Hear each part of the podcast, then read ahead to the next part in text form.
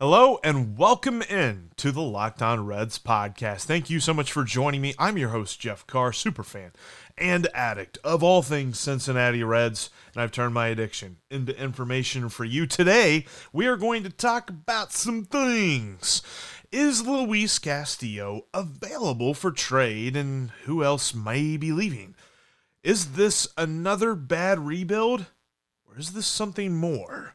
We're going to talk about that here on today's Locked On Reds podcast. Thanks for making us your hashtag first listen of the day.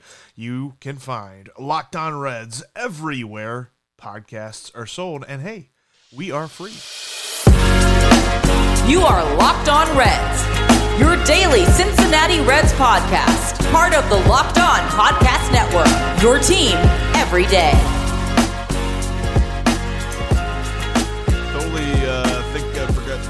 The Bengals background On Reds. So, yes, this is Locked On Reds. Thanks for joining us today. The big news that came out just as I was really preparing today's show Luis Castillo might well he might be available but he's garnering interest from multiple teams around the league wanted to show you this tweet from jon morosi it is uh, talking about basically what's going on surrounding luis castillo if you remember la- right last year during the offseason the last offseason, there were rumors about the Reds trying to trade Castillo, and lots of it came from different national reporters. And here's another one.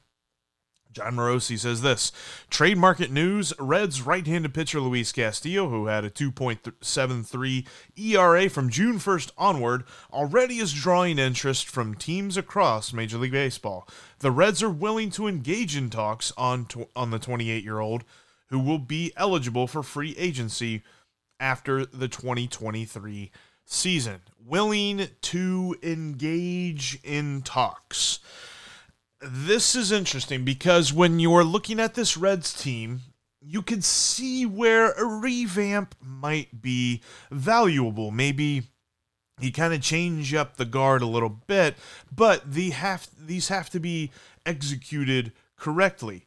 No one should be untouchable, but we have zero idea if this front office can even come through in this type of a trade. Look, we are talking about the idea of trading the guy who, talent wise, is the Reds' ace with his stuff, with the pitches that he throws. He is the Reds' ace. So, if you're going to trade him, this has to be the kind of deal that alters the future of this franchise and not just the long term future, but the current future right now, like near future. 2022 has to be significantly changed if Luis Castillo is going to be dealt. One reason that I have a huge question about this is that the more and more that I see the moves that the Reds have made ever since Dick Williams left, it really seems like Nick Krall is a mouthpiece for ownership. He is carrying out their plans. That was something that I noticed whenever uh, the Wade Miley move happened, and we'll talk more about that later on in today's show, is that people were saying that Nick Krall didn't know what he was doing. They're saying that he's terrible, he's awful at his job. I don't believe that. Here's the problem with what Nick Krall has been doing here recently, though.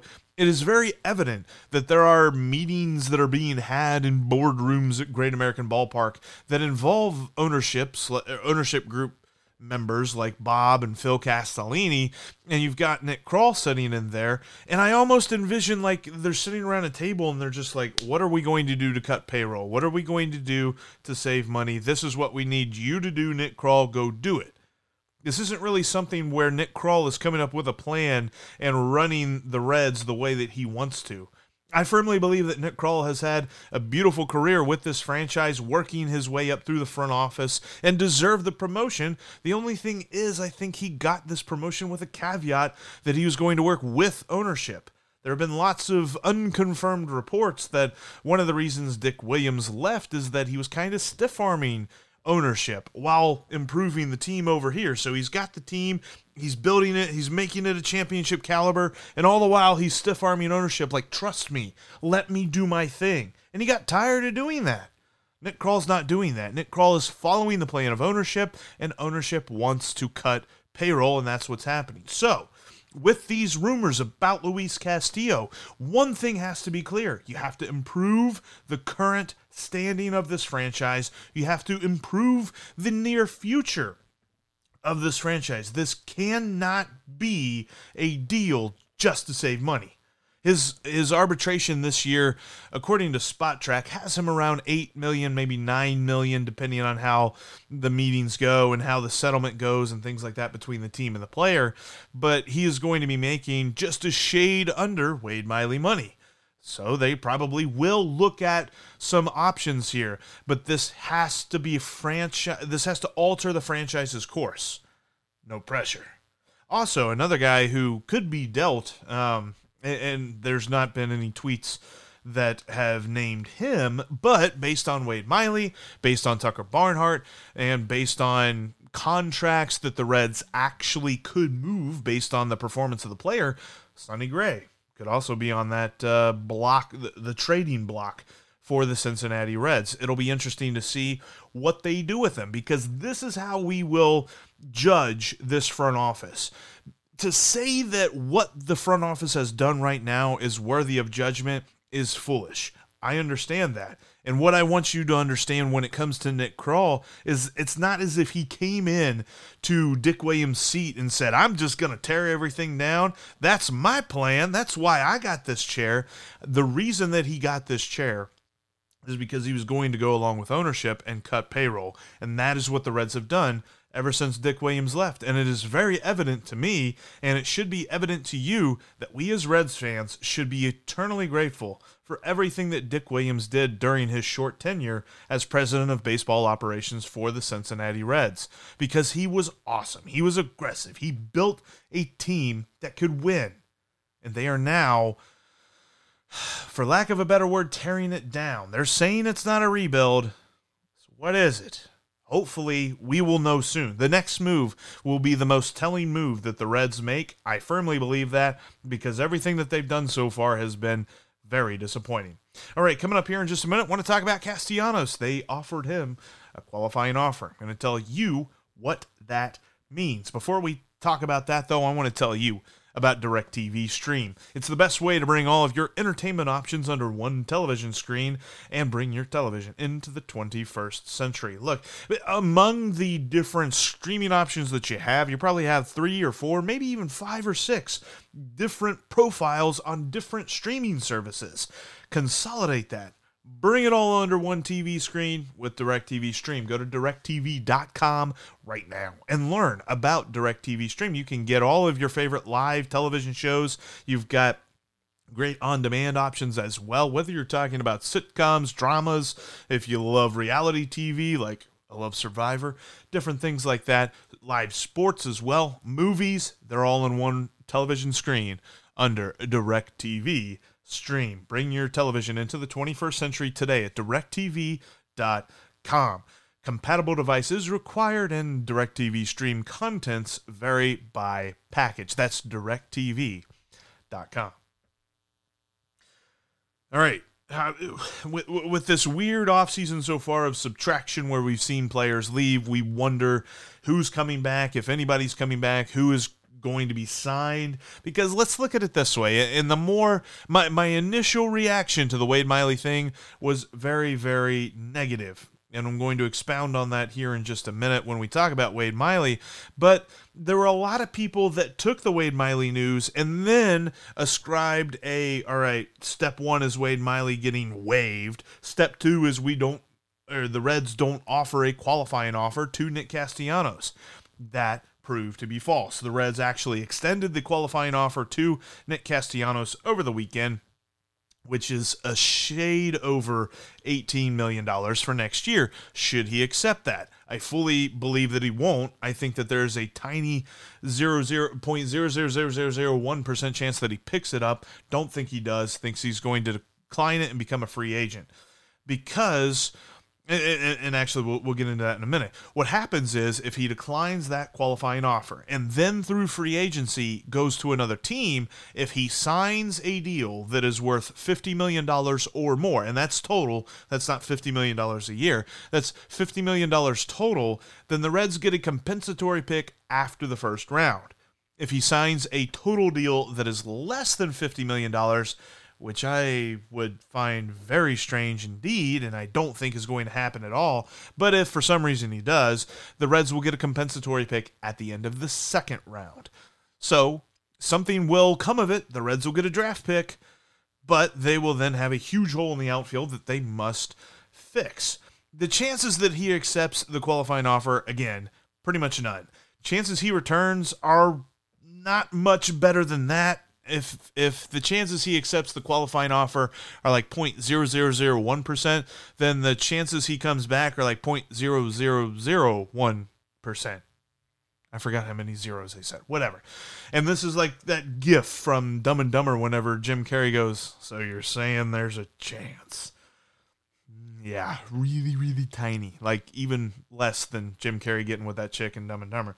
And now you look at this and the Reds have around 16 million what he was making last year. He was due to have a bit of a raise this coming season, but they've got money to play with. And uh, the interesting thing with that is that um, Nick Krall was asked in the post Wade Miley chaos in, in the Zoom conference that he held after all of that went down. He was asked if that money would be reallocated if the money that they weren't spending on Wade Miley and the one and the money that they aren't going to spend on Nick Castellanos, if that's going to be reallocated into different areas of the roster, if they're going to bring players in, they're going to make trades, things like that. His simple answer was, I cannot comment on payroll decisions at this time. I'm telling you, every time this guy talks, like eh, he either seems like the mechanic that's that's going to just gouge you on your on your car that you need to fix, or it's like in that movie Office Space, whenever the consultants come in and try and figure out exactly where they can cut parts of the organization. Eh, he just seems like a consultant that's here to cut, and really that's all he's going to do.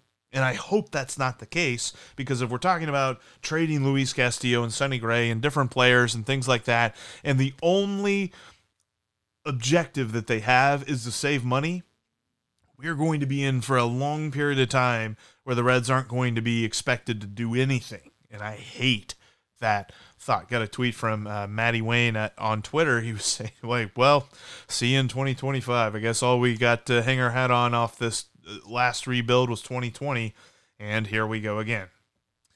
Hopefully you're wrong, Maddie, but if they're just going to be worried about saving money, then yeah, I don't know. I, they can use this money to get a couple of different positions. They don't have to spend $16 million on one player. They don't have to go out and get a Kyle Schwarber. There are ways that they can fill the roster with competent dudes that don't cost as much. I firmly believe, and that's something that we'll hash out over the course of this week. But on the same side of that coin is what are they going to do? Because anytime you ask them if they're going to add, they give you a non answer. They give you a can't comment on that right now. That's not that's that's even worse than saying no. I I, I don't know. Uh th- this was interesting to see. I was glad that they extended Castellanos the qualifying offer, but at the end of the day, Castellanos is not going to be a red next year because I don't believe that they're going to pony up because he's going to get more than $18 million a year. You can bet on that. I don't know that betonline.ag has a prop bet for that, but you could if they did. I, I would. And I don't think the odds would be very good in that happening because it should be, or the the odds wouldn't be very good as a value. The odds would be astronomical that he wouldn't take the qualifying offer and that he would make more money on the open market. That's just what's going to happen. All right. Coming up, I've got some more thoughts that's going to tidy up the Wade Miley news. I had that emergency podcast on Friday where I just lost it. I'm going to have a little bit more coherent thoughts coming up in just a moment. Before we talk about that, though, I want to tell you about Built Bar. Built Bar is the best protein bar on the market, bar none, because it's made with 100% real chocolate. We're talking about the health of a protein bar, the healthy statistics like low calories, high in fiber, low in sugar, high in protein, but it tastes great too. Your mind is going to think that you're getting your candy fill. have you ate too much Halloween candy? You probably have. This will make you feel like you're eating Halloween candy, but it's going to be actually healthy for you. You're going to do an end around on your brain and just totally increase your health with this beautiful snack of Built Bar. Check them out today at built.com and use the promo code LOCKED15 to save 15% off your next order. Restock if you haven't already for the holidays coming up with Thanksgiving. We've got all kinds of great pie flavors that are going to be coming in at built.com. You've also got the mainstays like cherry bar, barcia and coconut, and you've got great stuff like double chocolate and peanut butter brownie. All sorts of amazing options can be found at built.com. Use that promo code, like I said, locked15 to save 15% off your next order at built.com. All right, one last thing to talk about here in today's episode. We've talked about the uh, news about Castillo and the interest that's coming from around the league, which, by the way, don't you remember the report that they had last off? There was some reporter who errantly said that the Yankees had completed a trade to acquire Luis Castillo from the Cincinnati Reds. Uh, just, uh, you know, brace yourself for more of that. And we talked about Casti- Castellanos and the qualifying offer. Now let's kind of tidy up the Wade Miley thing. I got more Miley musings for you here in this final uh, segment of today's podcast. Miley was put on waivers simply because over the course of a month during the playoffs and, and all that different stuff, the Reds were trying to see if anybody was interested in trading for Wade Miley after the World Series was over and they got no takers. I, I, I find that a little hard to believe, but I also think that they were probably asking for a little bit better return than they got for Tucker Barnhart, and they were also trying to see who wanted to pick up a $10 million option on a 35 or a, a pitcher who's about to be 35 years old and for the last two seasons has kind of been bad in the month of September. Well, the last two full seasons. 2019 and 2021. So when you think about it that way, I guess it makes sense that they weren't finding suitors. Plus, who knows how many teams are actually uh, actually have an appetite to add to their payroll before the lockout happens. I'm sure that the list is very short. So, again, this leads me to believe that the Reds still could have picked up the $10 million option and dealt him after the lockout was over, after the CBA was cleared up, after spring training had started, and heck, maybe he pitches really good in the first month of the season and his trade value skyrockets. I just I, I find it hard to believe that there wasn't anyone interested, and the fact that the Cubs picked him up off waivers, which come to find out the Cubs were like number five on the waiver order. So it got past four. Wade Miley got past four teams before somebody actually put a claim in for him after the Reds put him on waivers, it surprised Nick Krall that the Cubs wanted to do that because, according to Nick Krall, the Cubs were reached out to about possibly trading for Wade Miley, and they weren't interested. I think there's a reason for that. the uh, The way that you look at this is other teams were waiting the Reds out because they know the Reds are trying to shed payroll that makes me very concerned about the rumors surrounding Luis Castillo and the thought that Sonny Gray could be available and different players who were making comparable salaries, uh, like Jesse Winker and things like that, Tyler Mahle, who through arbitration, their salaries will approach seven, six million dollars, something like that. And if the Reds are honestly trying to just save money, then other teams are not going to be interested in really discussing uh, significant deals. And that has me concerned about what uh, the fallout is of the Wade Miley move. And uh, the nice thing was, Nick Krall did confirm in his Zoom conference with the local media that he did have conversations with Wade Miley and Tucker Barnhart well before the news befell them that they were leaving the organization. So at least there's that. I, I appreciate Nick Krall for clearing that up. There was also some other news uh, on the same day that they got rid of Wade Miley. Justin Wilson actually accepted his player option. He picked it up for next year. He'll make a little bit over $2 million. It's like $2.5 million next season. Now, there was language in Justin Wilson's contract that stipulated if he picked up his player option for 2022, a team option would then be created for an undisclosed amount of salary for 2023 which the Reds and Justin Wilson came to an agreement that if he was going to pick up his player option, the Reds would summarily decline the 2023 option. So, Justin Wilson is a Red this season. He will not be at the end of this season. This is his contract year, essentially, because of all of that weird uh, contract uh, language stuff what, what what this what this all means for the future and for this offseason is concerning, but I will say this. Despite my initial conniption, I think is the right word I want to use, that I had uh, surrounding the Wade Miley news, you can squint and see a silver lining. If for only this reason.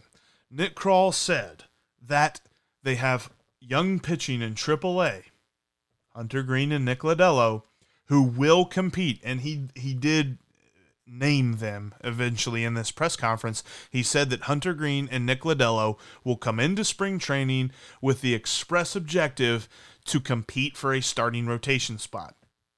That's good news. Now, whether or not they follow up on that, whether or not it's a legitimate shot to make the starting rotation, that is only something time will be able to tell us.